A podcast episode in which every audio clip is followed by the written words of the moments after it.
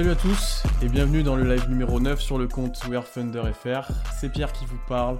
Euh, je suis très heureux de vous, retrouver pour ce premier épisode post-reprise de la et, premier épisode de 2021, bien entendu. Je suis comme toujours avec Constant. Constant, déjà, bonne année. On se souhaite le first pick et ensuite comment ça va, bien sûr? Salut à tous, bonne année à vous. Bon first pick, effectivement, ce sera notre vœu de Noël et notre résolution du premier an. Euh, mais oui, bonjour à tous, très content de, vous retrouver pour ce, premier podcast 2021, ce premier live 2021. Euh, comme vous vous en doutez, comme vous voyez dans le titre là de, l'épisode, on va revenir bien entendu sur le début de saison du Thunder et sur les 5 premiers matchs disputés. Deux victoires, trois défaites. On a vu pas mal de choses, pas mal de nouveaux joueurs, le nouveau coaching de Daynault.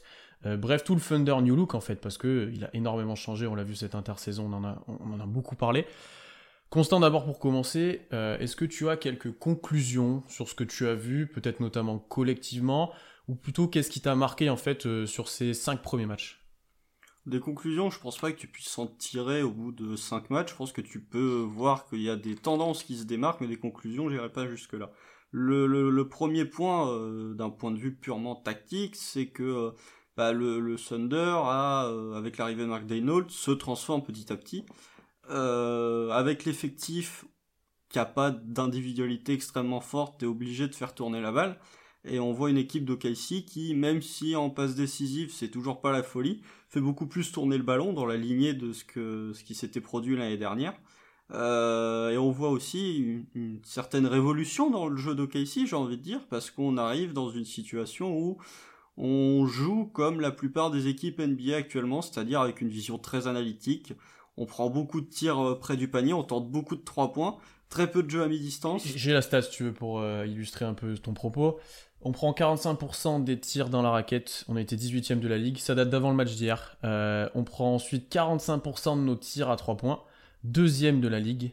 Et mhm. ensuite, sur des 2 points non dans la raquette, on est à 8,8%, ce qui nous met 26ème dans la ligue. Donc oui, comme tu le dis, c'est très très analytique. Par contre, si tu regardes le pourcentage à 3 points, en termes de, de 3 points pris, on est quatrième. En termes de stade brut et en termes de pourcentage, on est seulement 24e. Ce qui montre qu'on prend beaucoup de 3 points. Par contre, pour les mettre, c'est pas ça. Et une autre stat que moi je trouve intéressante et qui montre que on est, on en reparlera peut-être après, mais en attaque, c'est pas complètement ça. On est 27e à égalité avec les Wolves en termes de lancers francs tentés par match. Et on est avant-dernier en termes de pourcentage lancé. Donc euh, que ce soit les tirs à 3 points ou les lancers francs, pour l'instant, c'est pas la folie. Hmm. Mais en tout cas, on assiste à, une transition qui se fait petit à petit où on voit bien que le Thunder euh, prend énormément de 3 points. Ouais, alors pour revenir déjà sur ce côté 3 euh, points analytique, c'est quelque chose bien sûr que tout le monde a pu, a pu remarquer. Euh, ça vient de plusieurs choses. Je pense déjà la philosophie de jeu de Mark Daynault, qui l'avait dit dès le début, space and pace, ça va avec ça, ça va avec euh, presque 5 joueurs au large maintenant, avec nos pivots qui jouent, euh, qui jouent au large tout le temps. C'est la première fois au Kessie qu'on a que des pivots qui peuvent tirer à 3 points, c'est même eux les plus adroits à 3 points, j'ai même envie de dire. Le fer à cheval. Ouais, le fer à cheval. ensuite, quand, en fait, quand tu fais le bilan de l'effectif, il y a peu de joueurs qui sont dominants à mi-distance et qui sont capables de vraiment sanctionner à mi-distance. Parce que il, c'est très analytique, prend énormément de 3 points. Orford aussi, beaucoup de 3 points maintenant sur son début de saison. Il pourrait sanctionner mi-distance, mais il le fait pas. Il l'a fait un peu hier. Il l'a fait un petit peu plus hier, effectivement. Euh, Dort, pour l'instant, il a 0 à mi-distance, on va beaucoup revenir sur lui, mais c'est du 3 points ou du drive pour aller finir au cercle. Sur le banc, Poku, c'est que du 3 points. Muscala, que du 3 points. Euh, Kenrich Williams sert pas à grand chose en attaque, on le voit très peu et c'est plutôt près du cercle. Malédon a peut-être cette propension à, sanctionner à mi-distance, avec Shea du coup et Baisley qui me reste un peu que j'ai pas cité. Et Diallo en tente. Et Diallo en tente, effectivement. Et Baisley, on l'a vu, en tente de moins en moins. Shea, on va y revenir aussi pas mal, semble changer un petit peu son jeu en bien ou en mal. Euh, et Malédon, peut-être celui qui va peut-être plus s'en prendre, notamment hier où il a eu pas mal de ballons. Donc au final, ça va aussi avec les, compétences de l'équipe, j'ai envie de dire, où la plupart des joueurs sont tournés vers cette dimension analytique, à part les cas que j'ai cités, bien entendu, alors que c'est plusieurs joueurs très importants. Euh, donc ça me choque pas complètement. Après, il va falloir trouver juste milieu. Euh, là où parfois on en a abusé sur certains matchs, notamment euh, où il n'y avait pas de solution près du cercle, on s'est cantonné à faire du 3 points, on a voulu forcer. C'était pas forcément la bonne solution, surtout de part du manque d'adresse. Moi, ce que j'ai relevé, par contre, comparé à toi, je sais pas si tu en as parlé, euh, c'est en défensivement, c'est pas élite. Il y a des difficultés, notamment physiquement. Moi, c'est ça qui m'embête. J'en avais parlé en preview et j'ai l'impression que ça se confirme. Alors, quand Orford joue pas, c'est encore pire. Mais physiquement, sous le cercle, on est vraiment en manque de, bah, mine de rien, d'Adams, qui était un corps assez, assez important. Nerlens Noël, qui Noël. surtout aussi en sortie de banc. Euh, ça manque un petit peu de physique dans la raquette. Ça se voit au rebond où Baisley a du coup un rôle super important, comme on avait, on avait un peu prévu.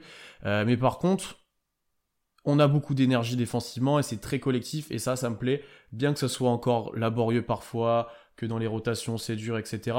Il y a une vraie envie qui se dégage, je trouve, sur ces premiers matchs. Donc à part celui contre les Pélicans où c'était euh, c'était assez compliqué, euh, il y a une envie, je trouve, de, la plupart des joueurs. On a chez au début de saison se donner défensivement. Beasley aussi a un impact important. Dort, bien sûr, bien entendu, on n'en parle pas.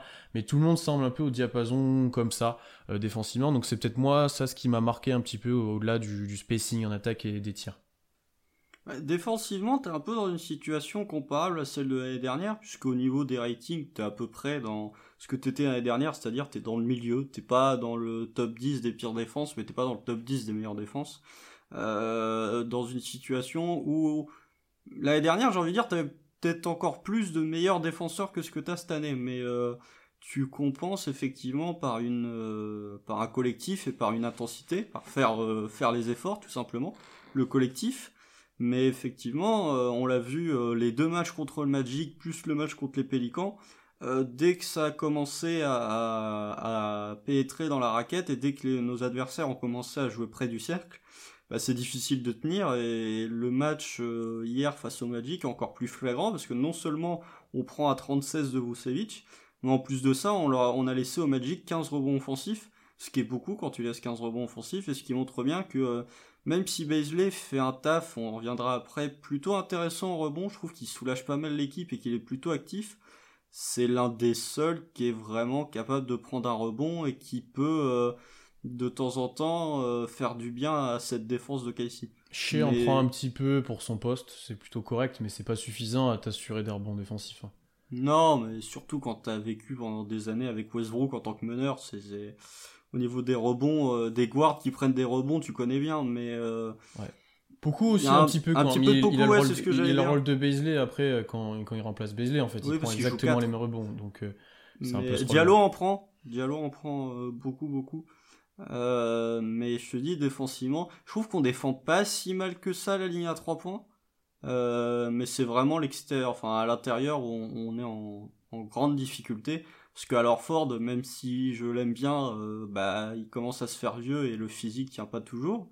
Euh, Muscala, euh, euh, non, peut-être pas Baisley, mais Muscala, Poku, c'est des intérieurs qui, même s'ils se donnent, hein, bah, ont pas forcément les qualités physiques nécessaires pour arrêter des gros intérieurs.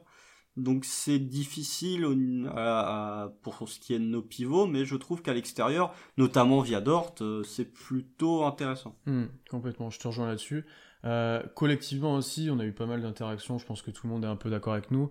Euh, je pense qu'il y a un vrai impact d'Einol sur ce début de saison. J'ai l'impression que le message passe pour l'instant en tout cas, euh, notamment collectivement, notamment en termes de motivation. J'aime bien l'attitude que les joueurs ont sur le terrain. C'est aussi ça qu'on aurait pu peut-être regarder dès le début de saison parce que tu as des joueurs comme chez, on savait pas s'ils étaient très très très très contents d'être d'être dans une équipe qui allait peut-être tanker. Tu as des joueurs comme Miller Ford bien que ce soit des super pros, tu peux te dire qu'ils sont pas forcément là pour reconstruire et qu'ils sont là pour retrouver un nouveau point de chute rapidement. Euh, là, je suis très convaincu dans les attitudes, dans les messages. Quand tu vois Orford qui met un, dagger hier et qui célèbre ça, quand tu vois euh, comment ils ont l'air se comporter avec Shea, comment il est avec tous les autres joueurs, de ce qui ressort dans la presse, même Shea qui a l'air vraiment déterminé, même hier quand il mettait pas les tirs, quand il faisait les passes décisives, sur les, tous les N1 qu'il donnait, il allait célébrer avec Baisley par exemple. Euh, je trouve que ça, c'est très positif et j'ai l'impression que collectivement, et je l'ai vu dans les commentaires, c'est assez sain et je suis très d'accord avec ça. Après, tout est une question de timing aussi. Euh, quand on fait ce live, on a vu le match face, face au Magic, avec une deuxième mi-temps où en attaque, là pour le coup, on a vu des choses qui m'ont vraiment plu. Il y avait du mouvement de balle. Là, tu voyais que les joueurs s'amusaient en attaque, ce qui n'était pas forcément le cas cette saison. Si on avait fait ce live deux jours plus tôt, juste après la défaite face au Pélican, est-ce qu'on aurait tenu le même discours? Bah après, t'avais quand même les premiers matchs euh, qui étaient plutôt bons, parce que celui contre Charlotte, on fait une bonne perf, on craque complet dans le clutch, mais on est largement au-dessus de cette équipe-là. Euh, le contre Utah, c'est très encourageant, vraiment. Euh, bon, après, ils nous ont bien aidés avec leur maladresse, et, mais, mais c'était plutôt encourageant. Tu vois, même le premier d'Orlando avec deux titulaires qui te manquent, c'était plutôt bien aussi. Hein. On a vu des, des, joueurs prendre des responsabilités, c'était pas mal. Oui, mais je trouve que pour juger individuellement, en fait, le, le la patte d'Egnault, je l'ai pas vu autant que ce que j'ai vu avec la deuxième mi-temps hier. Euh, parce que là, pour le coup, le, le, le rythme, enfin le, oui, le, le, le pace and space, là pour le coup, je l'ai vu. Ce que j'ai pas forcément vu sur les quatre premiers matchs, même si je, je critique pas hein, l'équipe, hormis le match contre les Pélicans où certains traînaient des pieds, c'est peut-être parce que euh, voilà c'était le 31 décembre, mais euh, sinon, oui, euh, toutes les, tous les matchs au KC a été relativement dedans. Euh, on s'est toujours battu, on s'est toujours investi. Après, bon bah on fait avec ce qu'on peut, mais au moins pour l'instant il n'y a pas de dissension qui se crée. George Hill et alors Ford sont parfaits en tant que vétérans, ils se plaignent pas, ils forment les jeunes. Même Muscala, voilà mais euh, c'est plutôt intéressant. En tout cas, comme tu dis, le message, euh, pour l'instant, sans passer, le groupe a l'air de plutôt bien vivre. Hmm. Je vais prendre une question peut-être pour conclure cette partie collective euh, de Kamel l'Ancien. Est-ce que on est trop bon pour tanker? Il met notamment Golden State est pire que nous. Je pense pas que Golden State sera pire que nous très longtemps. je pense que c'était les premiers matchs où ça demandait du rodage. En fait, on n'est pas trop bon pour tanker, on a un trop bon 5, mais par contre notre banc est assez bon pour est assez nul pour tanker, j'ai envie de dire. Euh, malgré ce qu'on a vu hier et qu'on on va pas mal en reparler. Je pense pas qu'on soit trop nul, mais on sera peut-être pas choix numéro 1. Euh, c'est ce que je pense depuis le début de saison même. Je vois des équipes plus nulles que nous, notamment à l'Est. Je pense qu'il faut pas juger sur 5 oui, matchs, encore une fois. c'est un début de saison. Euh, on a vu que, et je pense que ce sera le cas toute, toute la saison, le fait de, de, jouer une saison condensée, d'avoir un calendrier condensé ce qui multiplie les back-to-back, va augmenter le nombre de surprises, je pense, dans les résultats des matchs, parce que euh, un exemple tout con hier, euh, Atlanta qui a défoncé Brooklyn la veille, bah, ils jouent en back-to-back et ils se font taper par les Cavs. Euh, je pense qu'il va y avoir beaucoup de surprises au niveau des résultats, c'est déjà le cas cette saison. Sacramento gagne des matchs, Cleveland gagne des matchs, New York gagne des matchs.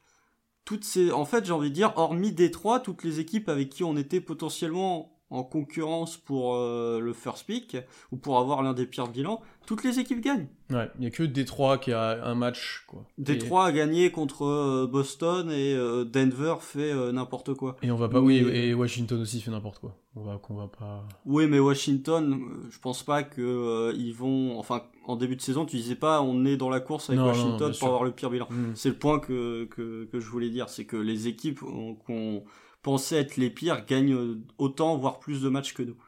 Mais le, le 5, après, faut, faut voir combien de temps va durer 5, combien de temps va rester George Hill, euh, avant qu'il parte, euh, probablement. Euh.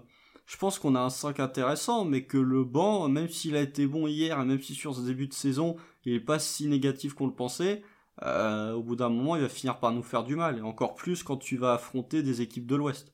Parce que là, c'est bien sympathique, on gagne des matchs contre Orlando et contre Charlotte. Mais euh, sur les deux matchs qu'on a joués contre des équipes de l'Ouest, euh, il y en a un, c'est contre Utah, on le perd, même si c'était satisfaisant. Et le deuxième, face aux Pelicans, on s'est fait défoncer. Donc, euh. hum, hum, hum. On va voir quand on jouera des bonnes équipes, parce qu'effectivement, on n'en a pas, on a pas beaucoup joué. je pense que c'est temps de parler du banc, peut-être et des rotations. Je vois que ça en parle pas mal aussi sur, sur le chat. Ah ça, ça, va être, ça va être un gros débat qu'on a avec Constant. Euh, d'abord revenir sur la rotation de Mark Daynault. Alors bien entendu, ça avait... Allez, on n'était pas si loin que ça dans nos rotations de preview. Il y a peut-être un ou deux trucs qu'on n'avait pas imaginé, peut-être Kenrich Williams qu'on n'avait pas mis, qu'on avait Justin Jackson, euh, peut-être d'autres choses comme ça. Euh, qu'est-ce que tu as pensé de ces rotations, de ces choix peut-être de joueurs? On peut parler peut-être ouais, voilà, de Kenrich Williams, de Muscala. On peut aussi parler de Robbie qui a eu un peu plus de temps de jeu les derniers matchs après sa bonne performance. comment tu vois les choses pour la suite? Bah, euh, au niveau des joueurs utilisés sur le banc, ça me surprend pas. T'as Diallo qui est sixième homme, Malédon qui est 7, euh, Muscala 8 et 9-10 ensuite c'est beaucoup et Kenrich Williams. Robbie a pas joué hier donc euh, la hype Robbie s'est déjà éteinte je pense. Après, mm. je pense qu'il jouera quand euh, Orford. Euh, je pense que ça dépend du profil en face aussi. Si ça joue avec un, un 4 petit, un 4 gros, plutôt gros, j'ai envie de dire, tu vois. Oui, bah s'il fera en alternance avec Kenrich Williams, mais il va pas non plus. Je pense pas qu'il s'inscrira durablement dans la rotation, à moins qu'il continue de faire des cartons comme il a fait lors du premier match contre Orlando. Mais non, au niveau des joueurs sélectionnés, ça me dérange pas. Après, j'ai un vrai problème avec les rotations, c'est que c'est des rotations type Billy Donovan, c'est des rotations binaires. C'est-à-dire, je fais jouer mon 5 majeur, et ensuite je fais 4 changements d'un coup. J'en fais un cinquième pour faire un 5 majeur full bench, que je garde en plus pendant longtemps, genre 6 ou 7 minutes, hein, consécutives sans faire un changement, ce qui est rare ici en NBA, ce qui arrive quasiment jamais.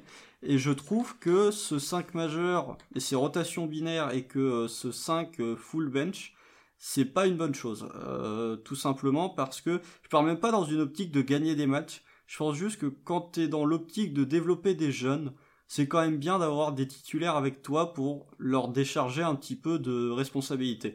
Et l'exemple que je vais citer, pour moi c'est l'exemple le plus frappant, c'est que Malédon, on en reparlera un peu plus tard, quand c'est lui le meneur, quand il est quasiment le seul meneur, quand c'est un 5 full bench, il galère, il fait parfois des, mauvais choix, il tente des passes un peu forcées. À chaque fois qu'il est associé avec Shea, il est très très bon.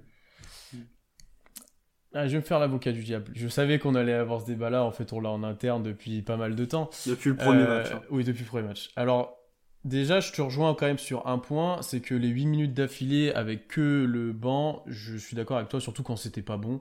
Euh, c'était beaucoup trop, il fallait arrêter ça. Là, là, je te rejoins complètement. Ensuite, sur le fait de la progression des joueurs, donc certains devraient, seraient peut-être meilleurs avec les titulaires, on peut donner peut-être Malédon, peut-être beaucoup, ça aiderait de jouer, jouer avec les titulaires. Je suis plutôt d'accord avec toi. Après, maintenant, il y a d'autres points pour moi qui sont importants. Euh, tu as cité Malédon.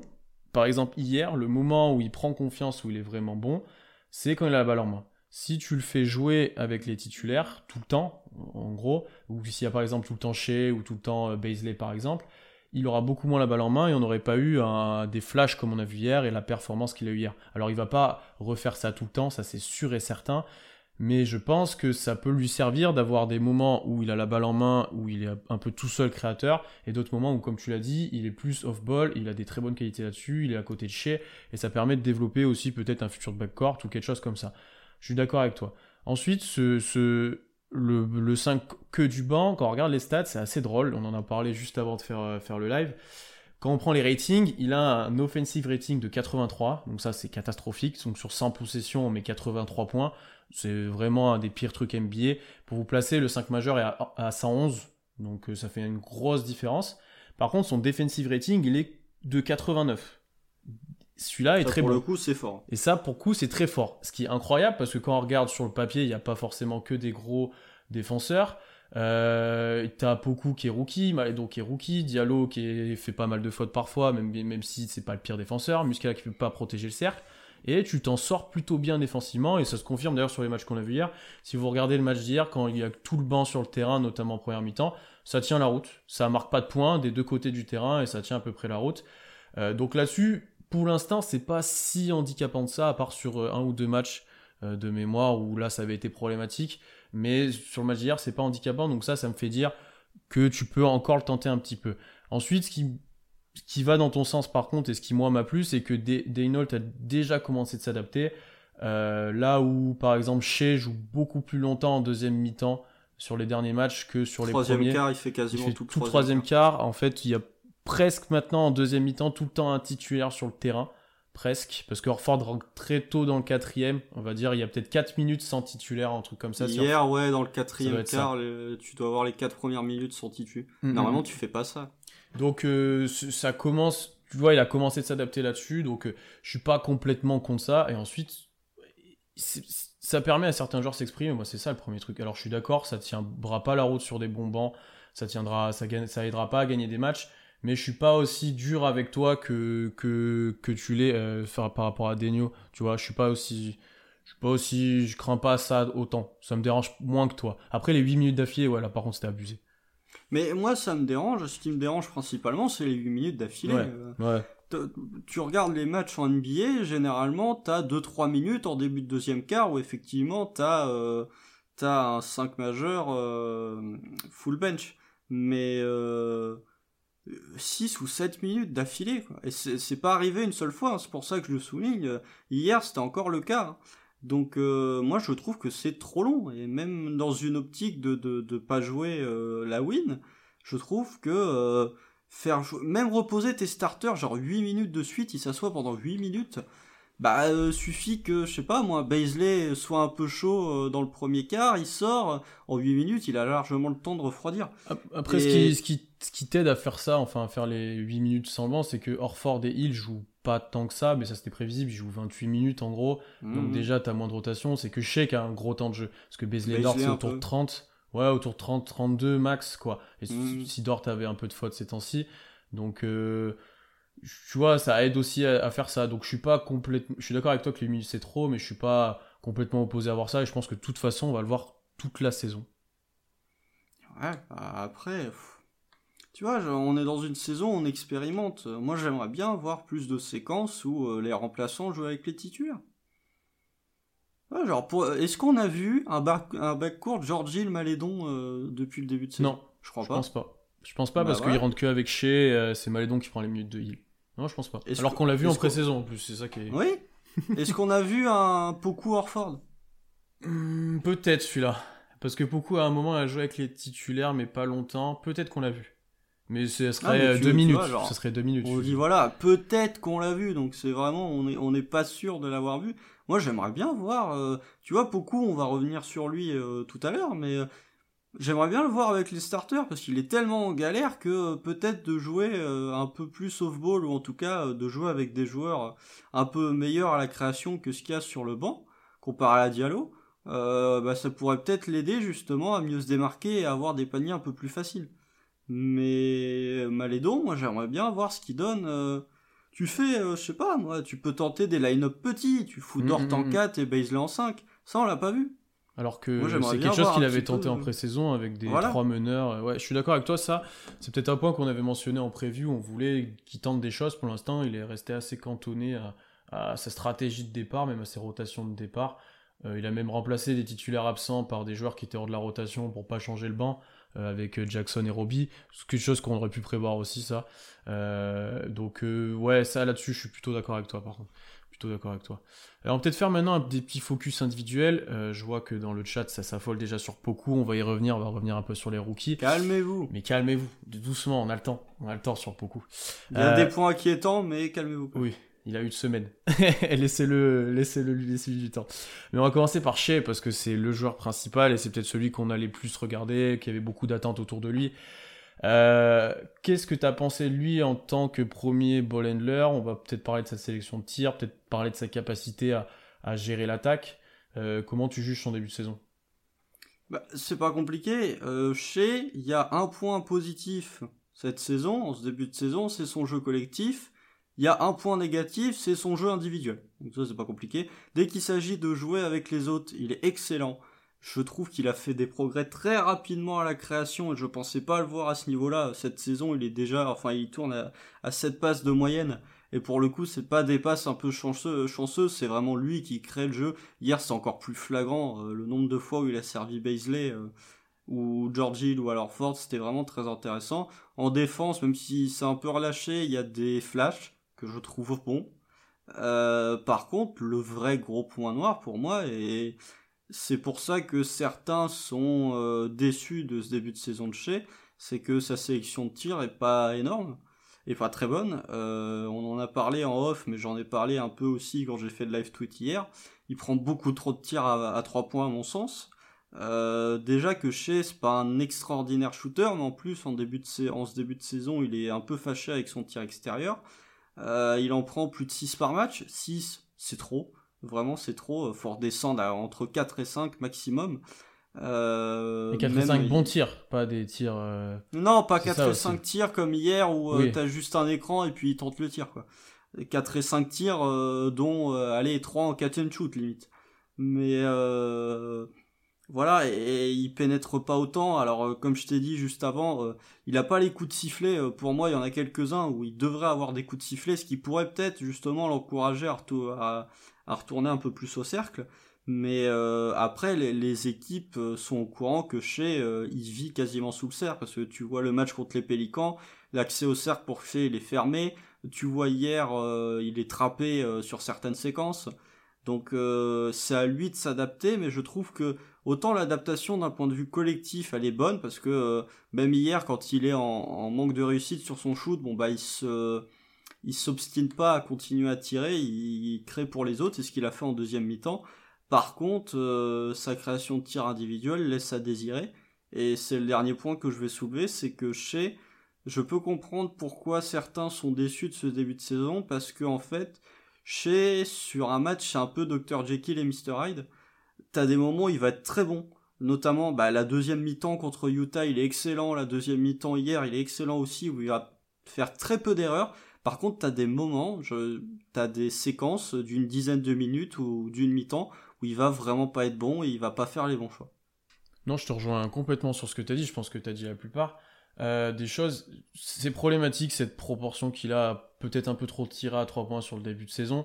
Euh, en cause, moi je mettrais aussi ben, lui, il va. Hein. Bah, pardon? Le, système le système ou le système et, euh, et aussi le fait qu'il n'y ait plus Chris Paul il n'y ait plus Schroeder il n'y ait plus tout le monde autour. Parce qu'en en fait il a un traitement maintenant de star défensivement. Comme tu l'as dit il est trappé. Euh, comme tu l'as dit il, le cible sous la raquette il l'empêche de driver. Donc c'est pour ça qu'il il, prend en partie beaucoup de tirs à trois points et même moins de mi-distance. C'est que la raquette lui est vraiment fermée. Euh, donc là, ça aide vraiment pas et ça aide pas ce qu'il y a autour non plus. Parce que là, il, est, il y a que lui à cibler presque offensivement en termes de création. Parce que Georgie il en a, mais les défenses le craignent largement moins que chez, le craignent beaucoup plus sur du tir à trois points spot Ouais. Donc c'est vraiment lui qui est ciblé tout le temps par le meilleur défenseur, tout le temps par du blitz sur les écrans par exemple. Donc c'est assez problématique pour lui. après, comme tu l'as dit, sur le, je suis c'est encourageant la fin de match d'hier parce que il voit qu'il est pas à droit il voit que c'est compliqué pour lui d'aller au cercle, donc il commence à faire des passes et à créer pour les autres.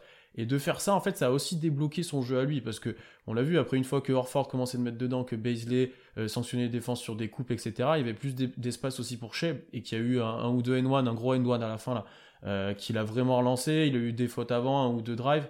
Euh, là-dessus, c'était vraiment bon. Donc je suis surpris, mais c'est en fait dans le scoring qui déçoit un petit peu. Et par contre, sur les passes, là, je suis dans la gestion de l'attaque, dans la création je suis vraiment agréablement surpris parce que les passes qu'il fait par exemple hier, il en a fait aucune l'année dernière comme ça. Je pense, je sais pas s'il les voyait pas ou s'il voulait pas les faire, mais il n'y en avait pas des comme ça. L'action là où il, split l'écran là, où enfin où il passe euh, entre les deux joueurs d'Orlando euh, avec un pick and roll où il sert Baisley là, pour le coup j'ai jamais vu faire ça l'année dernière. Ouais, complètement. Et j'ai pas, et je vois aussi dans le chat, j'ai pas trop l'impression qu'il force trop pour l'instant non plus. Tu vois qu'il veut scorer, qu'il a, qu'il veut prendre des tirs, mais on n'est pas dans l'abus total où non, il n'y a pas de joueur. Il, monopolise pas la balle en attaque.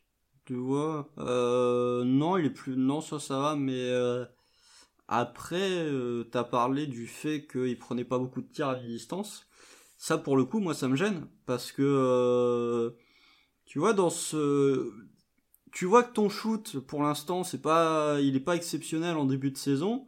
Tu vois que t'as un accès au cercle qui est plutôt limité bah essaye de faire un entre-deux et de jouer un peu plus à mi-distance. T'es plus près du cercle, donc t'as peut-être plus de chances de le rentrer. En plus, t'es pas mauvais à mi-distance, donc euh... et t'auras toujours plus de chances de provoquer des lancers en prenant un tir à mi-distance qu'en prenant un tir à trois points. Ouais. Euh, je vois Kamel l'ancien qui dit depuis le début qu'il a trop de minutes. Il en a moins que l'année dernière, je pense, ou quasiment le même chiffre. Il en a une de euh, moins. Honnêtement, il y a rien de scandaleux à ce qu'il ait 35 euh, ou 36 minutes. C'est que ça. Euh, et ensuite, bien qu'il soit un peu euh, en, dilettante avec euh, son tir et qu'il soit pas très bon au scoring, quand on regarde les ratings, donc là ça m'a assez, fait rire les stats, quand il est sur le terrain, offensive rating de 109, defensive rating de 110, donc il est en négatif en net rating, assez surprenant, mais mais il y a peu de joueurs du Thunder actuellement en, positif en termes de net rating. Par contre, quand il, est hors... Ouais, il y en a deux. par contre, quand il est hors terrain, on a un net rating de moins 20. Voilà. Donc, ça vous situe, et c'est quand même sur 73 minutes, donc c'est pas énorme, mais ça commence d'être quelque chose de, récurrent, et ça vous place à peu près l'impact qu'il peut avoir. Donc même quand il est pas bon, il est important en fait dans la création. À 73 minutes, ça fait 15 minutes par match. Hein. Bah oui, c'est ça, c'est à peu près ça, parce qu'il joue 36 minutes, donc ça te fait, bah voilà. en gros, c'est à peu près ça. Hein. Donc ça fait quasiment un carton et demi à tous les matchs. Hein. Ouais, si t'enlèves le moment où il joue plus contre les Pélicans parce que l'écart est fait, c'est à peu près ça en vrai. Donc, c'est assez considérable. Mm, mm. En plus, contre les Pélicans, euh, a gardé longtemps les starters dans le quatrième. Donc oui. en fait, il n'y a pas tant de moments où il n'a pas joué. il, les a mis, euh, il les a mis tard alors qu'on on aurait pu revenir euh, après l'exclusion d'Ingram et il les a laissés assez le tard. Moment où C'était assez. Là pour le coup sur Degenol, t'as pas forcément bien géré euh, ce moment-là. Non, après c'était un match sans, mais. Oui, oui. Mais oui, mais chez effectivement, quand tu regardes les stats individuelles, c'est pas bon, mais quand tu vois par qui il est suppléé, les stats sont encore moins bonnes. Donc, tu C'est pas pour tirer dans, dans Malédon ou Diallo, hein, c'est le cas en fait statistiquement, et c'est normal parce que Shea est un gros joueur NBA, on va dire maintenant, sans dire une star, parce qu'il a pas encore fait un, un statut. mais ouais, c'est un gros joueur. Euh, on va peut-être parler maintenant de Baisley. Euh, je vais peut-être commencer parce que je suis alors, il y avait une grosse hype dans notre preview sur Baisley et j'ai pas été forcément convaincu de, de, de, son niveau sur les premiers matchs, à part celui d'hier où bien sûr Là, on a retrouvé le joueur que moi je veux voir en Baisley. Euh, alors, il n'avait pas été à droit avant. On sentait qu'il forçait ses tirs. Euh, il avait du mal à trouver son rythme. En fait, il n'était pas à l'aise, je pense, pour l'instant, dans, ce nouveau jeu prôné par Daynault. Euh, il cherchait un peu son rôle. J'aimais bien, par contre, son côté défensif, sa capacité à prendre des rebonds, à relancer tout de suite. Il était plutôt agressif vers le cercle aussi. Mais par contre, c'était offensivement, je le trouvais, je le reconnaissais pas vraiment, en fait, même de ce qu'on a vu de la pré-saison. Euh, hier, beaucoup mieux, beaucoup mieux dans les tirs, beaucoup mieux dans les drives et aussi dans, le jeu sans ballon. Euh, il y a son, son N1 sur la passe de chez. Il y a un moment, le pull-up qui prend à mi-distance en sortie d'écran, qui était vraiment intéressant. Et ça, je pense que toi aussi, ça t'a plu. Euh, par contre, son côté créateur que vous avez prôné avec, avec Solal, qu'on salue, dans la preview, moi, il est inexistant. En fait, je vois qu'il peut le faire, mais il le fait pas. Et je le vois pas le faire cette année, alors que ça pourrait être une solution ou pas, mais c'est vraiment le gros doute que j'ai sur lui. Est-ce qu'il peut vraiment développer ce côté-là? Pour l'instant, on l'a pas vu. Je pense qu'il peut le développer, mais ça va prendre plus de temps que ce qu'on avait pensé avec euh, avec Solal. Euh, pour ce qui est de Baisley, je suis peut-être un peu moins déçu que toi. Et encore une fois, c'est une question de timing parce que si on avait fait ce, live avant euh, le match d'hier soir, je pense que j'aurais été beaucoup plus critique avec Baisley. Mais euh, ces deux premiers matchs sont bons, je crois il est en double-double sur les deux. Euh, le premier il est en 15-10 sur le deuxième, je sais plus en combien il est, mais ça doit être un double-double aussi. Il a eu deux matchs qui étaient des matchs sans, mais ça a relativisé parce que euh, le match face au, Magic, le premier, euh, Orford n'est pas titulaire et tu vois que euh, Baisley il fonctionne bien quand il y a Orford à côté de lui. Et le deuxième, de toute façon, tout le monde a été mauvais. Euh, enfin, le match face au Pélican, tout le monde a été mauvais, donc c'est pas juste lui. Après, euh, il y a des points dont tu parlé et sur lesquels je suis d'accord. Sur les quatre premiers matchs, Baisley, il m'a semblé parfois jouer euh, pas dans le flot du jeu. Il y a des moments où il tentait des tirs à trois points alors que bah, ils étaient hors rythme. Il y a des moments où il tentait des pénétrations qui étaient un peu trop compliquées. Euh, là, pour le coup, effectivement, il, a trop voulu prendre le jeu en main sur certaines séquences, parce qu'il y a d'autres séquences où moi je suis frustré parce que je le vois pas assez balle en main. Et là, pour le coup, je rejoins euh, le point que, que, que Solal a avancé ce matin, je l'ai vu. J'aimerais bien voir un peu plus de Baisley balle en main, pas tant dans un rôle de créateur, mais dans un rôle de créer pour lui. Euh, parce qu'il y a des moments où je le trouve un peu trop portrait, et les moments où il essaye de s'approprier la balle, il était souvent dans des mauvaises décisions et il était souvent hors du rythme du jeu. Là où, à la différence de hier soir, on l'a vu beaucoup plus bah, laisser le jeu venir à lui. Euh, prendre des tirs, euh, bah déjà il était un peu plus adroit que les autres soirs, c'est peut-être parce que justement ses tirs étaient en rythme. Euh, il n'a pas hésité à driver, il n'a pas hésité à, venir se, se proposer entre guillemets à hacher, ce qui a donné des points faciles en cut ou avec des paniers ouverts via une extra basse. D'ailleurs, sur son dunk, euh, sur son dunk ligne de fond là, où il crie après, je pense que c'est une des premières fois que je le vois vraiment crier et ça sentait un peu la libération et le, le, tu vois, ça y est, ça, j'arrive à, j'arrive à m'exprimer un peu, tu vois. Je l'ai vraiment senti comme ça et c'est rare qu'on voit Beasley dans, cette attitude là. Après, euh, on est dur avec lui aussi parce qu'on en attend beaucoup, mais il y a des flashs pour, pour être un peu, un peu plus dans, dans le compliment. Il y a des flashs balles en main sur des rivers après un dribble, là où il passe des joueurs sont assez incroyables. Hier, à un moment, il fait un dribble, il prend la balle, il dribble dans le dos avant de faire une passe main gauche là en contre-attaque. Mhm. Pour un joueur de sa taille et de son poste, c'est assez fort de faire ça, voire très fort. ouais, il y a des bonnes choses, et ce qui fait les attentes qu'on a aussi, mais euh, il peut faire mieux et on sent qu'il a largement les moyens de faire mieux en fait. C'est peut-être ça qui nous frustre un petit peu. Après, quand tu vois les stats bruts, il est déjà en 11-8. Il est hein. déjà bien, oui, déjà très bien.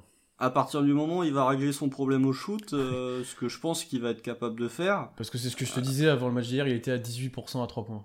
C'était un des pires de la ligue, donc. Euh, oui, bah alors attends, en parlant de pire shooter de la ligue, il y a un pivot, en tout cas un ailier fort, rookie qui joue chez nous, dont on parlera juste après. Voilà, exactement. Euh, mais euh, à partir du moment où il va régler son tir, je pense qu'il y aura plus de soucis à se faire, parce qu'en défense, euh, ça devient solide, je trouve. Hier, il fait un taf qui est plutôt intéressant sur Aaron Gordon.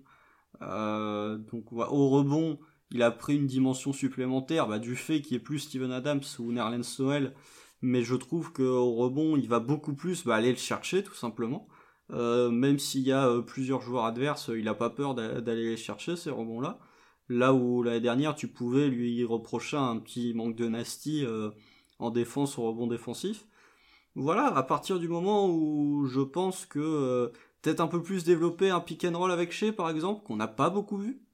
J'ai pas l'impression qu'on ait vu énormément de séquences, c'est souvent Orford qui vient poser des écrans. J'aimerais bien voir Baisley poser un peu plus d'écran et faire un peu plus de, séquences de pick and roll, voire de pick and pop avec Shea.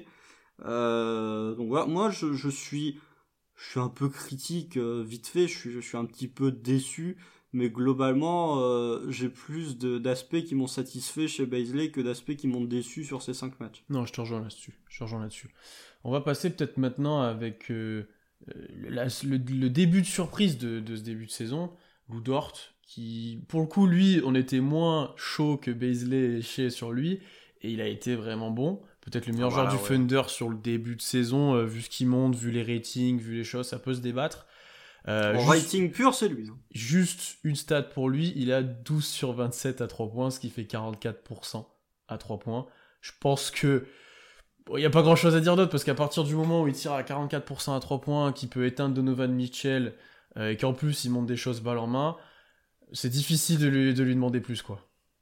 Ah bah là, non mais... Euh, je me rappelle quand on avait fait des, des, des, des, podcasts durant la bulle, toi tu disais j'ai peur que ça devienne un André Robertson bis parce que des, on avait des doutes sur son shoot. Et il avait ce traitement en playoff par euh, Houston qui le laissait tirer à 3 points, donc on a eu du 30 points au Game 7 et on a eu des matchs très compliqués. On a eu du 0 sur 9 euh, au Game 5 à 3 points aussi. Donc, mais là sur ce début de saison, Dort bah, on l'avait mis en déception, là pour le coup, il serait en satisfaction. Et en fait, j'ai limite envie de pas parler de sa réussite au tir extérieur parce qu'elle va fatalement baisser. Euh, Jusqu'à combien tu penses? C'est peut-être ça qu'elle va baisser, c'est sûr, mais déjà s'il est à. Allez. S'il est à 37 ou 38%, c'est ce que j'allais dire. Hein. C'est très très bien. J'allais dire au-dessus de 35, ça sera déjà très encourageant, et s'il est à 37-38, c'est. S'il est à 37-38, euh, moi je signe tous les jours. Hein. S'il continue comme ça à 12 points 12 points, 4 rebonds à 37% à 3 points, euh, moi je signe tous les jours. Hein. Surtout pour le montant du salaire. Mais euh, son shoot fatalement va baisser, parce que s'il fait une saison à 45% à 3 points, bon bah alors là, euh, laissez tomber. Mais en fait, les, points qui me satisfont, enfin sur lesquels je suis le plus satisfait, c'est ses drives. c'est son jeu balle en main en attaque, là pour le coup il a un vrai handle, euh, t'as des pénétrations où il fait des, des, doubles pas euh, plutôt acrobatiques et où il parvient à finir. Euh, ça pour le coup je trouve ça vraiment très intéressant parce que là où l'année dernière il se contentait un petit peu bah, on lui demandait moins forcément en attaque que ce qu'on va lui demander cette année donc on le voyait moins. Peut-être qu'il l'avait déjà en stock hein, mais que du coup on le voyait pas. Mais sur ces cinq premiers matchs on voit un Dort qui a pas peur non plus de prendre des tirs qui a pas peur de prendre les choses en main en attaque pour le coup, lui, contrairement à Baisley, euh, il recule jamais, quoi. Il prend là s'il y a une action qui est faite pour lui, il va y aller. Et c'est un point que je trouve très intéressant parce qu'en attaque, on attend, on s'attendait pas à le voir aussi bon aussitôt. Et du coup, je me dis que bon bah potentiellement, Dort peut devenir une option euh, en attaque, peut-être pas une option 2 ou une option 3, mais une option sur laquelle si tes principaux scoreurs sont en difficulté, lui pour le coup sur une séquence il peut t'apporter deux ou deux ou quatre points parce qu'il va être capable de se créer son tir lui-même ou de faire un drive grâce à son handle. C'est sûr que s'il confirme ce qu'il montre là depuis le début de saison, donc au-delà du pourcentage bien sûr, mais dans les drives, dans, ces choses-là, vraiment intéressant. Et une chose qui l'aide du coup forcément dans ces drives et qui l'empêchait peut-être de s'exprimer un peu plus l'année dernière, c'est que personne sortait sur lui.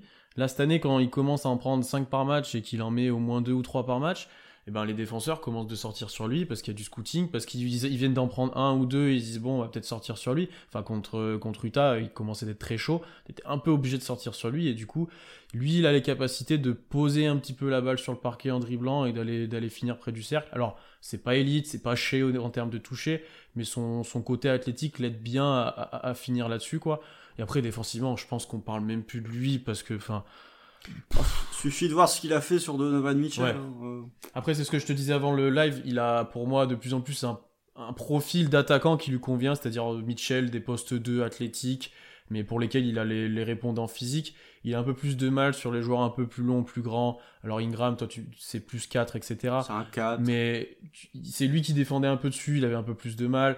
Euh, j'ai hâte de le voir contre du Paul George, par exemple, ou du Kawhi, quand, quand on jouera les Clippers, ce sera intéressant. Hâte de le voir contre Miami aussi, là, dans, dans le prochain match, s'il est sur Butler ou sur... Euh, ça sera intéressant à voir. Et j'ai un peu plus de mal avec lui, mais ça, c'est aussi une défense collective, mais sur du off-ball où il est moins bon pour passer à travers les écrans quand il court après un joueur que quand il a la balle en main. En fait, j'aime vraiment le voir sur le joueur qui a la balle et le, lui, rendre la, lui rendre la vie compliquée, en fait. Après, euh, c'est vraiment des, des, goûts de riches, j'ai envie de dire, on est vachement exigeant pour un mec qui est non drafté sauf au mort. Non drafté sauf au mort qui a un contrat de 1 million par an. ouais, mais même pas le, le contrat, tu vois, j'en parle même pas parce que ça après c'est du management, c'est du business. Mais euh, je pense que en, en, défense sur le porteur de balle, Dort, il est top 10, top 5 NBA. T'as Michael Bridges qui fait un taf de fou là, le début de saison de Michael Bridges en défense, il est incroyable. Ben Simmons qui est au-dessus de presque tout le monde aussi. Ben Simmons, euh, moi je ne dis rien, mais euh, pour le Tipoy, euh, attention à lui. après, ça se dépend. tu vois, c'est une élite. Les... Ouais, c'est élite, c'est élite parce que selon les fanbases, après le classement est trop dur à faire, mais selon les postes, mais c'est élite, c'est sûr et certain. tu vois, en fin d'année, il peut être genre dans la course pour une des deux all defensive. Ouais, après il y aura du smart, il y aura. Ça va être chaud, je pense quand même, mais dans le futur, il en sera pas loin, c'est sûr et certain. Ça, c'est, bah, S'il continue à euh, Donovan Mitchell, euh, en interview post-game, euh, ça a été le premier à dire que Dort, il était trop chiant à attaquer. Tu... Et effectivement, bon, bah, compte mais après, tu vois, Brandon Ingram, c'est un joueur All-Star aussi, euh, offensivement qui est très fort, c'est difficile de le tenir. Pas que pour Dort, hein, pour n'importe quel défenseur NBA. Et comme t'as dit, face au aux zombies de Miami, j'ai envie de dire. Euh, spécial dédicace aux fans du 8 qui, bizarrement, on entend moins depuis le début de saison. Mais euh, face à Butler, face à Tyler Hero, par exemple, face à Duncan Robinson, moi j'aimerais bien le voir, euh, voir face à des shooters qui vont jouer principalement off-ball, hormis Butler. Je suis pressé de voir comment il va réagir parce qu'effectivement, la défense sur un joueur qui joue off-ball, c'est peut-être le point sur lequel il peut encore progresser. Hmm, deux points pour conclure sur Dort euh, que je vois un peu dans le chat. Euh, c'est sûr que le bilan collectif et la défense moyenne collective va pas l'aider à être euh, dans les All Defensive Team. je suis d'accord avec vous, ça participe, ça participe, ça participe à ça. ensuite, il prend un peu de faute débile. Ça aussi, je suis d'accord. Ça fait deux matchs qu'il est, il est pas vraiment en fall trouble, mais tu peux pas le gérer comme tu le voudrais vraiment. Tu dois un peu faire gaffe il prend des petites fautes bêtes des fois. Sopel, si il est en fall trouble, il prend trois fautes rapidement. Mais hier, il est, il est presque, mais tu peux pas. Je crois qu'il joue peut-être un petit peu moins au début parce qu'il en prend un, peu vite. Euh, mais c'est aussi dû à l'impact physique qu'il met, quoi. C'est, euh, ça va avec. Donc, il suffit qu'il se fasse un peu piéger par du Terence Ross, par exemple. Euh, ça, ça, devient beaucoup plus compliqué. Et ça va être ça qui est intéressant aussi de voir sur des joueurs off-ball qui ont tendance à se jeter sur lui sur des tirs à trois points, sur des choses comme ça. Oui, et puis c'est aussi parce que les arbitres NBA sifflent un contact pour n'importe quoi et que tu peux plus défendre, mais ça c'est un autre débat. Mais euh, ouais, après à voir comment il va gérer ses fautes, mais tu vois, euh, le match contre euh, Utah, Donovan Mitchell, il le tient parfaitement. Quoi. Ouais, non mais là-dessus c'est une masterclass. Enfin, lui, ça sera sur son CV là, et s'il recherche un nouveau contrat, il peut montrer ça, il l'aura largement un jour, je pense. Bah ouais, ouais. et puis ce qu'il développe en attaque, franchement, c'est intéressant. Ouais, ouais. On va enchaîner, on va passer sur nos rookies parce que je vois que ça, que ça affole vraiment beaucoup. On va parler de Malédon, on va parler de Poku. On va peut-être commencer par Poku parce que c'est peut-être, on aura peut-être un peu moins de choses à dire. Alors déjà, déjà, première chose, c'est qu'il a, il a joué 5 matchs NBA. C'est le joueur le plus jeune de la ligue. Il a jamais joué au niveau avant. Soyons patients. Soyons. On le savait que ça allait être compliqué. Moi, moi je l'avais même pas dans ma rotation. Je savais même pas s'il allait être prêt à jouer. Là, il joue déjà 15 minutes. Bon, c'est le Donc, déjà, c'est le premier point. Le deuxième, c'est qu'il faut, faut j'ai envie de dire se fier au flash. Oui, mais il y a des choses intéressantes. Encore faut-il qu'il y ait des flashs. Ouais. Alors, il y en avait, il y en avait sur les premiers matchs. On en a parlé. Il y avait notamment sur des passes, il a eu des pick and roll balle en main qui étaient intéressantes pour un joueur de sa taille. Euh, voilà. Après, ce qui est problématique, et je l'ai vu passer dans le chat depuis le début, c'est son tir. C'est un atout, on l'avait vu sur la pré-saison, il était capable de prendre feu, c'était dans son scouting, c'est qu'il était euh, à droit normalement mais pour l'instant il n'est pas à droit. Je pense qu'il y a un très gros problème pour l'instant de confiance et un peu de, stress ou d'envie de trop bien faire peut-être sur le terrain. Il y a quelque chose qui doit se débloquer encore pour lui. Il en a mis un, euh, alors c'était pas hier, c'était euh, match contre les, Pélicans. J'ai hâte que ça se débloque vraiment. Euh, j'ai hâte qu'il puisse enfin s'exprimer un peu plus, qu'il puisse être un peu mieux servi en attaque, parce qu'au final, est-ce qu'il a beaucoup de situations très ouvertes Est-ce qu'il a beaucoup de situations très favorables? Je ne pense pas il n'a pas énormément de tirs en, spot-up ultra ouvert, quoi. Il en prend pas mal qui sont. Euh, Après, c'est à lui de prendre ah les bons tirs aussi. Ah oui, hein. je suis d'accord. Alors, ça, pour, le coup, je suis d'accord avec toi, mais tu vois, il y a des passages où il va forcer un peu des tirs qui sont pas forcément ouverts. Il y a des passages où on le voit plus offensivement parce qu'il n'est pas servi ou parce qu'il a moins, il a moins la balle en main. Oui, mais euh, au niveau de son tir, bon bah c'est le pire shooter NBA en termes de pourcentage cette saison. Ouais. Il n'y a pas de débat. À voir comment ça, ça évolue avec les autres, avec Oubré, etc. Mais euh, Ah bah il y, a un petit concu là entre Luka Doncic. Ah oui, Doncic aussi. Et Poku. Doncic ça va remonter, mais. Euh... Oubré aussi, je pense. Mais Poku ça risque de un peu moins remonter que les deux autres. Poku, quand il va finir la saison à 19% à 3 points, on va rigoler. Mais. Moi, il y a un vrai point sur lequel je suis inquiet, c'est que c'est moi ou Poku il a été drafté, d'accord, parce qu'il avait un bon shoot, parce qu'il avait une bonne vision de jeu. Moi, je trouve qu'il l'a, mais il a pas la balle. Bah, c'est quoi ces turnovers à la con? Ah, mais alors, vision de jeu n'est pas forcément euh, synonyme de, par exemple, des pertes de balles d'hier ou. Non, mais il y a euh, des passes qui sont pas euh, bonnes. Il y, en a qui sont pas bonnes, mais il y en a où tu te dis, ok, il y a peut-être il y en a peut-être deux ou trois dans l'effectif qui peuvent la faire. Et de sa taille en NBA, il y en a peut-être très peu.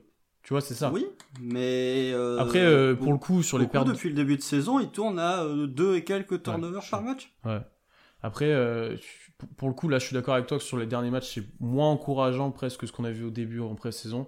et que balle en main, c'est un peu plus compliqué. Tu vois qu'il commence à prendre. il prend un, il perd confiance, il stresse. Je pense qu'il a du mal, il a du mal à s'exprimer. Il voit que ça marche pas comme il voudrait, je pense. Moi, je trouve pas qu'il perd confiance. Il continue à shooter, même quand ça rentre pas, il, continue. Euh, je, sais plus combien de 3 points il en prend par match. Je crois que c'est. Il en prend pas mal, hein. Il en prend pas mal, hein. Attends, je vais euh, te dire ça tout de suite, comme ça on sera complet.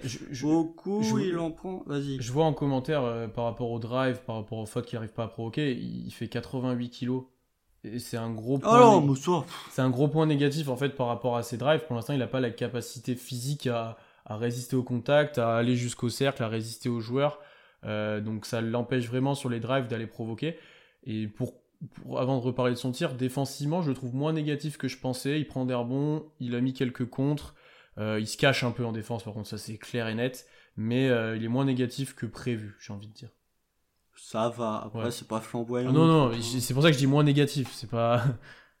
voilà, mais. Non, mais je te dis, moi, c'est le tir, euh, bon, bah, c'est court à chaque fois, donc, euh, je sais pas, euh, bois du lait, mange du fromage, fais quelque chose, renforce tes os.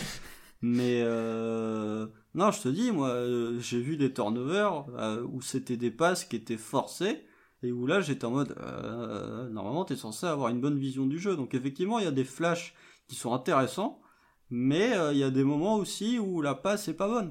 Elle est juste pas bonne. Non, je suis d'accord. Mais euh, après, voilà, on verra bien ce qu'il fera. Normalement, beaucoup, euh, dans n'importe quelle autre équipe et dans n'importe quelle autre saison, il sera en G-League.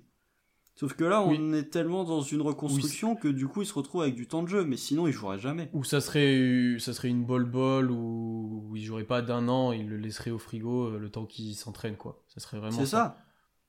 Donc, euh... eh, je veux bien hein, défoncer un rookie qui a 19 ans, enfin qui vient d'avoir 19 ans, qui est pas prêt et qui a joué que 5 matchs. Je veux bien dire que c'est déjà un bust, mais euh, calmez-vous quand même.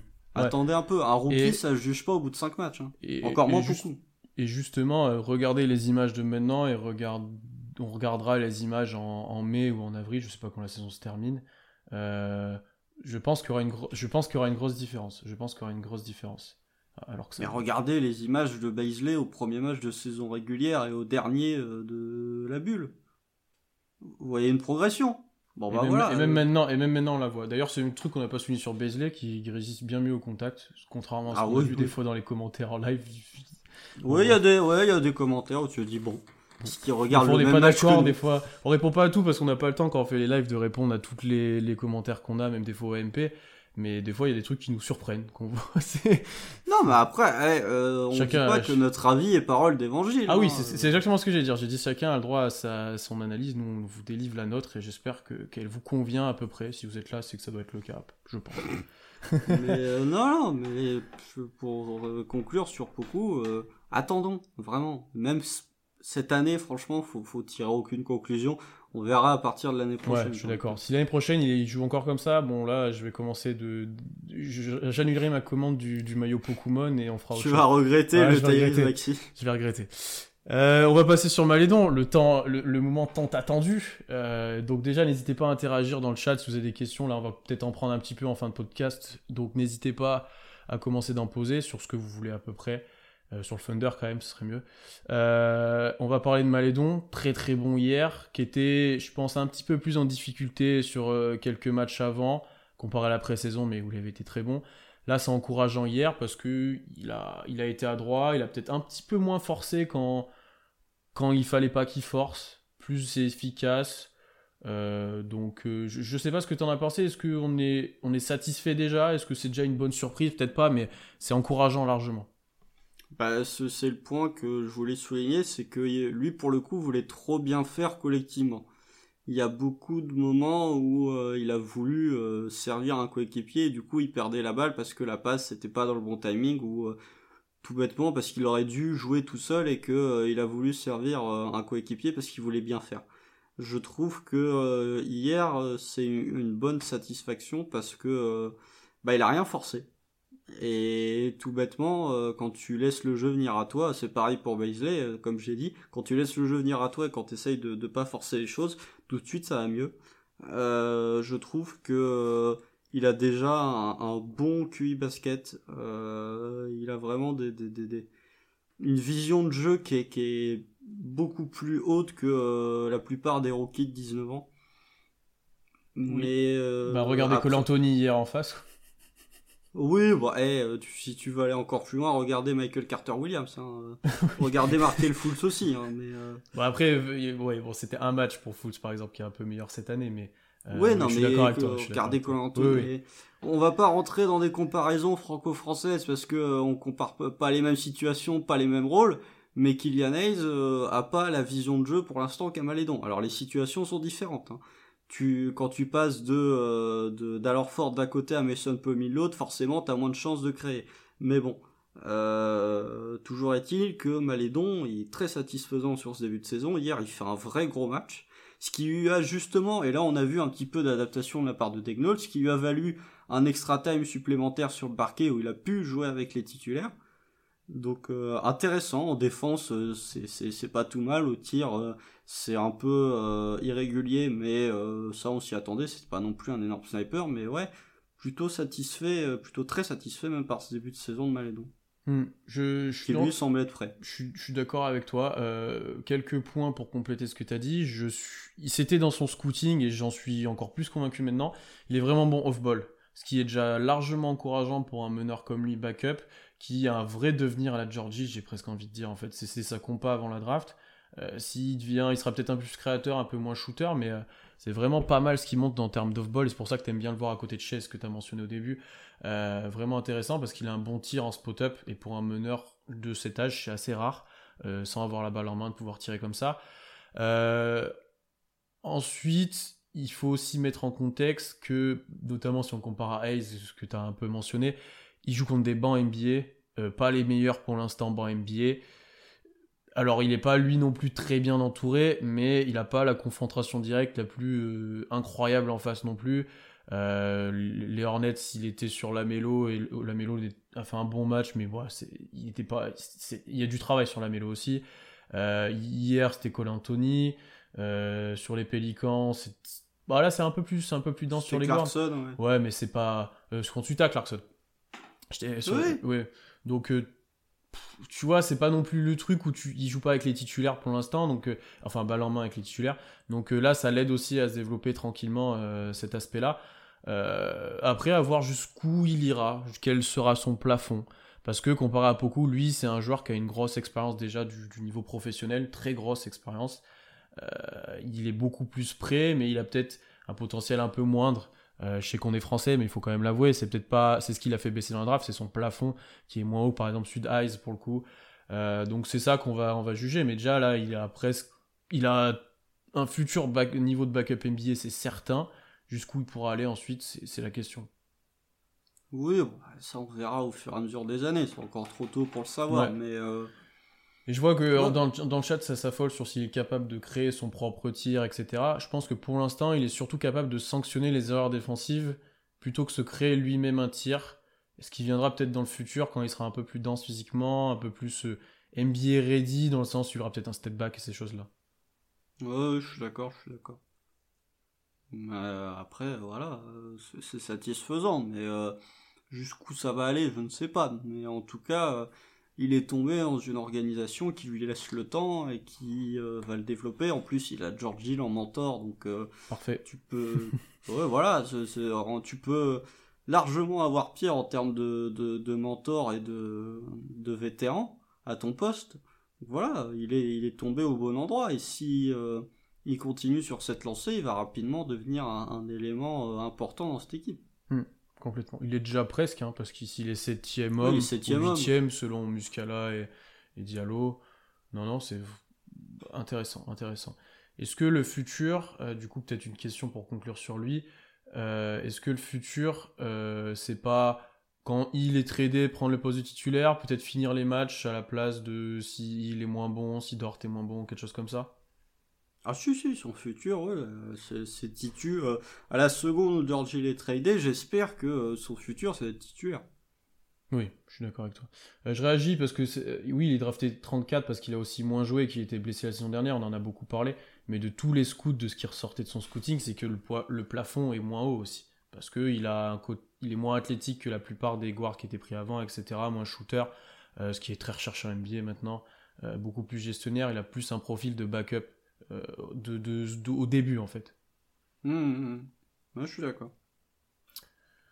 Est-ce que vous avez des questions, euh, messieurs, dames, euh, sur le chat? On va en prendre quelques-unes. On nous reste un petit peu de temps. On a fait pas mal le tour. Est-ce que Constant, avait d'autres points, toi, que tu penses qu'on a oublié Non, pas spécialement. Non, j'aurais bien aimé qu'on joue un peu plus rapidement, mais... Oui, c'est ce que tu as dit. Le space and pace, toi, tu voyais surtout le space et bah, pas... Je vois le space, hein. mais bon, euh, on verra. C'est le problème des vétérans. pour le coup, euh, Georgie et alors Ford, c'est pas ceux qui courent le plus. Donc, euh, et tu vois bien quand tu vas chercher la pace individuelle, c'est eux qui sont les derniers en termes de, pace. Donc, là où le banc, pour le coup, court beaucoup plus vite. Mais voilà, moi j'aimerais bien que ça joue un poil plus vite. Ce qui pourrait peut-être aider justement à te créer des tirs ouverts. Et à moins galérer en attaque sur demi-terrain. D'ailleurs, le banc, euh, le banc euh, joue plus vite que les titulaires parce qu'il y a pas, il est Orford et parce qu'ils ont besoin de ça pour essayer de scorer. Il y a du dialogue, il y a, pas mal de choses. Il y a pas mal de choses. Alors, il y a quelques questions. Bon, il y en a des plus ou moins euh, sérieuses de ce que je vois. alors, est-ce qu'on peut parler de Williams? Qu'est-ce qu'il fait là, ce mec?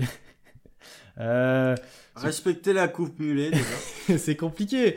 En fait, il est, je pense, que c'est un peu être un joueur utile, mais avec dans un très bon effectif où il aura juste à défendre un peu, à mettre un ou deux tirs. Mais là, le rôle, ce qu'on lui demande parfois, enfin, c'est pas adapté à, lui. Et il est pas, c'est pas le joueur plus talentueux de l'effectif, mais il est, c'est un joueur de basket quand même comparé à d'autres, je pense.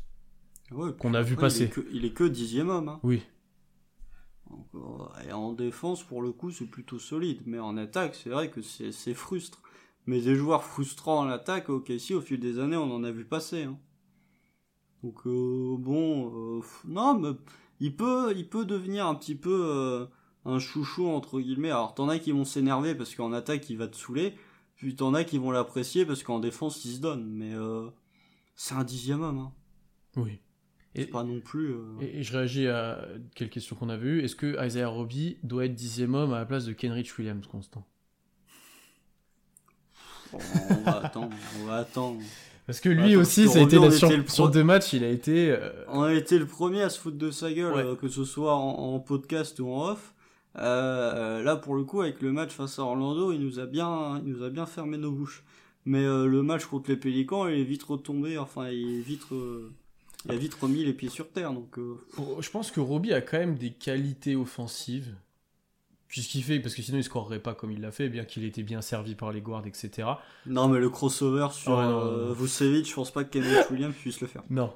Mais par contre, défensivement, il est catastrophique. C'est ah c'est cataclysmique. C'est alors, euh, il, il a défendu sur sur Vucevic, c'était infâme.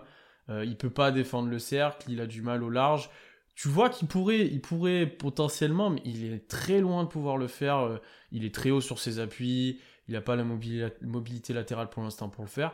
Alors qu'offensivement, il est plutôt mobile et plutôt intéressant. Euh, honnêtement, si ça devient quelque chose et qu'il reste dans l'effectif un petit peu de temps, ce sera un miracle. Oui, bah oui, oui, oui. Euh, ensuite, ouais, ça va débattre sur les, sur les fins d'effectifs. Euh, peut-être sur Ty Jérôme. Parce que, il est blessé. Bah, il est blessé, mais est-ce qu'il va pas rentrer dans la rotation vu qu'il a été lui prolongé, enfin son option a été levée sur son contrat rookie. Comment tu le verrais s'insérer dans la rotation ou pas d'ailleurs? Est-ce que tu penses qu'on peut ah, jouer par exemple small ball avec euh, euh, Kenrich Williams qui sort de la rotation et euh, Jérôme qui prend sa place? Tu fais jouer trois guards dans, tes, dans ta rotation. selon Diallo en 3. Non, moi je trouve que les rotations elles sont bien comme ça. Après, est-ce qu'il sera intégré, je pense, quand même Ouais, c'est ça. en fait, moi, je suis d'accord avec toi que les rotations sont bien comme ça, mais vu l'option qui a été levée, euh, vu ce qui a l'air de ressortir, à mon avis, il va jouer. Ce qui n'est pas scandaleux parce qu'il est jeune. Ouais, ouais, ouais, mais euh, faut voir dans ce cas-là, est-ce que tu réduis un peu le temps de jeu de Malédon et de Georgie Est-ce que tu réduis un petit peu de Diallo? Euh, Je sais pas comment il va faire, mais oui, bah, je pense qu'il va jouer. Il euh, y a là quelques questions sur Arisa. Il euh, n'y a pas de nouvelles. Je pense que le couper maintenant ou, à la, ou juste avant le buyout market, ça changera pas grand chose. Euh, bah peut-être s'il veut pas jouer. S'il veut pas jouer, peut-être qu'il reviendra et qu'il jouera et qu'il augmentera peut-être un peu sa valeur, mais j'y crois pas grand chose. au final, pas grand chose. Ça va pas changer grand chose hein, que qu'il soit coupé maintenant ou plus tard. Non, non. pas mal de questions sur un transfert de Hill, peut-être à Brooklyn. Qu'est-ce que t'en penses toi ou comment tu verrais les choses pour lui? C'est peut-être encore un poil trop tôt pour, euh, pour dire si, quand est-ce qu'il va être tradé. Moi, je pense qu'il sera tradé avant la, la, la deadline, surtout s'il continue à cartonner comme il le fait actuellement. Parce que t'as, t'as, des équipes qui vont dire euh, non, mais ça en sortie de banc, il nous le faut. C'est clair que Brooklyn, euh, avec la perte de Spencer Dinwiddie, ils en ont besoin. Quoique, comme, comme Steve Nash fait une Billy Donovan, c'est-à-dire qu'il fait starter des, des, des joueurs qui d'habitude jouaient pas pour justement conserver Caris Levert euh, sur le banc, t'as peut-être un peu moins besoin de, George Hill que si Levert était passé starter. Après, euh, t'as des équipes qui potentiellement auraient besoin de, George Hill. Je pense que euh, du côté de Dallas, euh, bah, c'est pas fou le début de saison de Dallas. Je pense que George Hill, ça pourrait bien t'aider. Je sais pas, des équipes comme non Denver, ils ont besoin d'un intérieur, mais Boston, euh, Jeff Tick, il est pas fou non plus. Euh, alors ok, il te manque Kemba Walker, mais euh, serait bien content d'avoir ce, d'avoir un George Hill en sortie de banc. Pour parler avec Alan d'envergure pas mal, fan de Boston aussi, George Hill il signe, je pense, les deux pieds de main quand, quand bah ouais. surtout avec la trade exception qu'ils ont, c'est largement faisable. Mm-hmm. Euh, quel joueur intéressant sur le marché pour OKC euh, eh ben, Ceux du marché universitaire, hein, on va être honnête. Hein.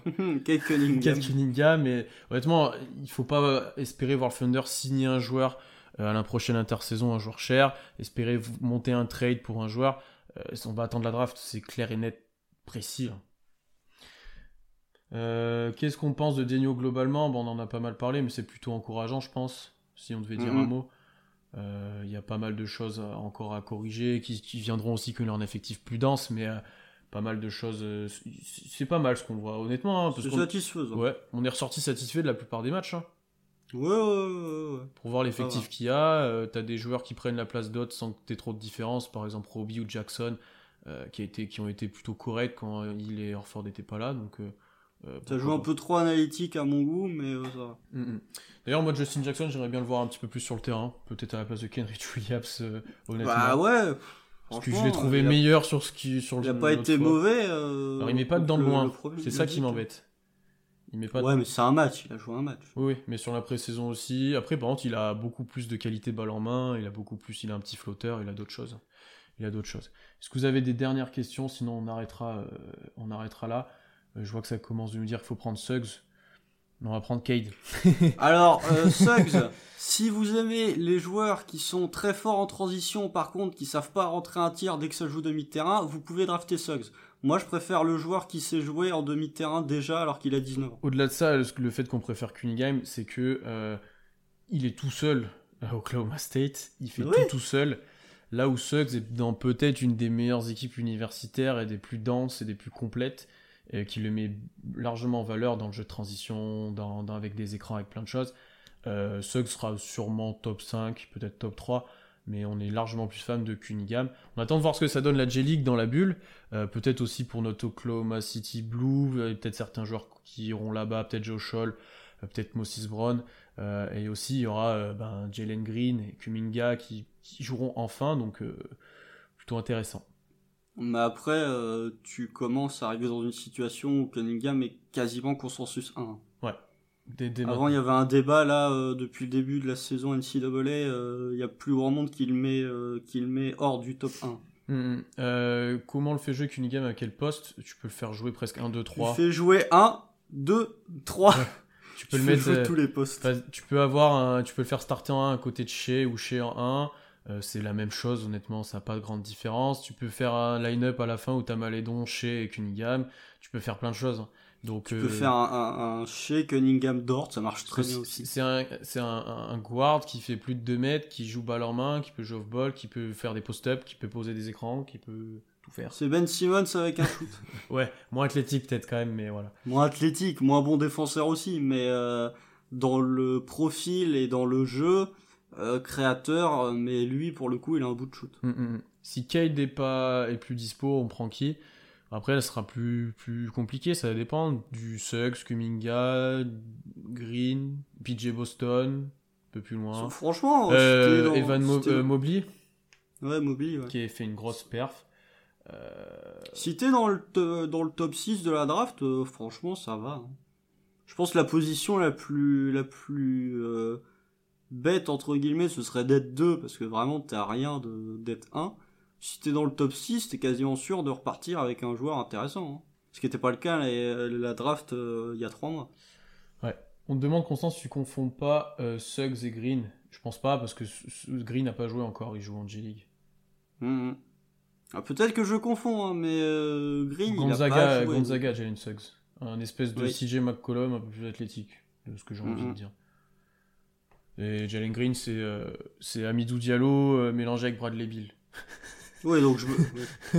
ah bah peut-être que je confonds, effectivement. hein. Vu la Bon, en tout cas, il y en a un dans le top 5 qui, effectivement, est, est- est- a beaucoup de highlights en contre-attaque, mais par contre, dès que ça joue demi-terrain, c'est pas la folie. Alors peut-être que je me trompe, mais Euh, je, pense, euh, voilà. je pense que les Green est comme ça. Après, est-ce que Suggs a prouvé demi-terrain? Je suis pas sûr, je regarde pas assez la NCAA. Euh, donc euh, je peux pas vous dire. Euh, votre MVP début de saison côté OKC, je pense que je mets Dort, moi. Dort. Ouais. Ouais, ouais. Et enfin, on va peut-être arrêter avec cette question. Quelqu'un sait quand le public revient? Parce que l'autre City, l'autre City me manque, euh, honnêtement. euh, Déjà qu'on sait pas nous en France ce que ça donne, là-bas c'est encore plus compliqué. Bah là-bas ils ont des fans, hein. il y avait du monde à Orlando. Ouais, il y a des 2-3 franchises qui ont le droit à quelques fans. Il y avait Houston a le droit à 4000 fans, c'est-à-dire leur affluence normale. J'en étais sûr que t'allais la faire. J'allais la faire aussi, j'en étais sûr. Euh, Détroit a le droit à 800 fans, je crois. Non, ils ont pas le droit à Détroit. Par contre, eux, les curseurs sonores, ils, les ont poussés à fond. Ils ont pas compris que ça servait à rien de mettre les effets sonores à fond. Non, euh, euh honnêtement, peu d'infos. Il y a 800 fans, je crois aussi. Peu d'infos sur ça et tu sais trop dépendant de la situation, etc. Donc euh, on peut pas vraiment dire là-dessus. C'est peu exclu qu'on en ait pas de la saison. Bah, moi j'allais dire il y en aura peut-être, mais vraiment toute, toute fin de saison régulière. Je pense que pour les playoffs, typiquement, tu vas pouvoir recommencer avec du monde. Ah, et s'il y a une dernière question, je l'approche, je suis obligé, parce que c'est sur Westbrook. Un mot sur les débuts de Westbrook. Euh, euh, lui, en soi, est pas mauvais. Il est un peu en difficulté avec son tir, mais comme depuis longtemps. Dans le jeu, je le trouve plutôt cohérent. La problématique, c'est qu'il a énormément de mal à aller au cercle. Est-ce que c'est un, problématique, un problème physique? Est-ce que c'est un problème aussi de supporting cast et de spacing? Je pense qu'il y a un peu des deux pour l'instant. Il joue déjà pas les back-to-back en plus, donc euh, voilà. Et Washington, par contre, fonctionne très mal, défend pas. Euh, ce qui fait leur, leur, résultat sur ce début de saison, ce qui fait qu'ils partent des matchs contre les Bulls. Ils attaquent mal. Le, truc con, c'est que Washington, sur les 6 matchs qu'ils ont joués, il y en a 4 où ça attaque mal et où ça défend plutôt bien, mais où ils perdent. Et le match contre les Bulls au 31, pour le coup, je l'ai maté en intégralité. Ils attaquent fort, mais du coup, ils défendent plus. Et Washington, il y a un moment où il va falloir trouver un équilibre aussi, parce que l'année dernière, pour le coup, c'était pas ouf, mais en attaque, ça jouait super bien. Bon, par contre, ça défendait pas. Et là, en début de saison, il commence à défendre. Par contre, l'attaque tournait plus. Donc, il va falloir trouver des solutions. Mais euh, Westbrook, même s'il est bon, je trouve qu'il drive pas assez pour le coup. Ouais, il drive pas Il s'obstine un peu trop à prendre des mi-distances. Et, du coup, c'est en dents de scie euh, énormément sur son tir et sur ses performances. Euh, ça, ça, va énormément dépendre. C'est pour ça que je pense que certains vont le trouver moyen ou voire pas bon. Et défensivement, il n'est pas tout le temps concerné non plus. Ce qui, qui, me frustre parce que premier match contre Philadelphie de Washington que, que j'ai regardé assidûment et que j'attendais vraiment, ils étaient vraiment bons défensivement, il y avait vraiment quelque chose. Et là, il n'y a plus rien. C'est cataclysmique. Mmh. Voilà, merci à tous d'avoir suivi ce live. On était encore une fois, je pense, presque une vingtaine. Je sais pas, j'ai pas pu suivre les chiffres tout le temps. Merci à tous de nous avoir suivis. Merci à tous pour votre activité dans, dans le chat. Euh, ça fait toujours plaisir d'interagir avec vous. Euh, donc le, live sera en replay très rapidement sur YouTube si vous voulez revoir. Euh, on sera en podcast la semaine prochaine. Bien entendu, comme d'habitude, euh, on sera en live pour les matchs, des articles le lendemain. N'hésitez pas à aller voir ce qu'on écrit. on essaie d'analyser un peu, de débriefer chaque match. Ça nous prend un peu de temps, mais j'espère que ça vous plaît. N'hésitez pas aussi à interagir avec nous sur le compte Twitter. On nous dit qu'on était 30, et ben c'est très très bien. et voilà, on se retrouve très vite. À bientôt et salut à tous. Salut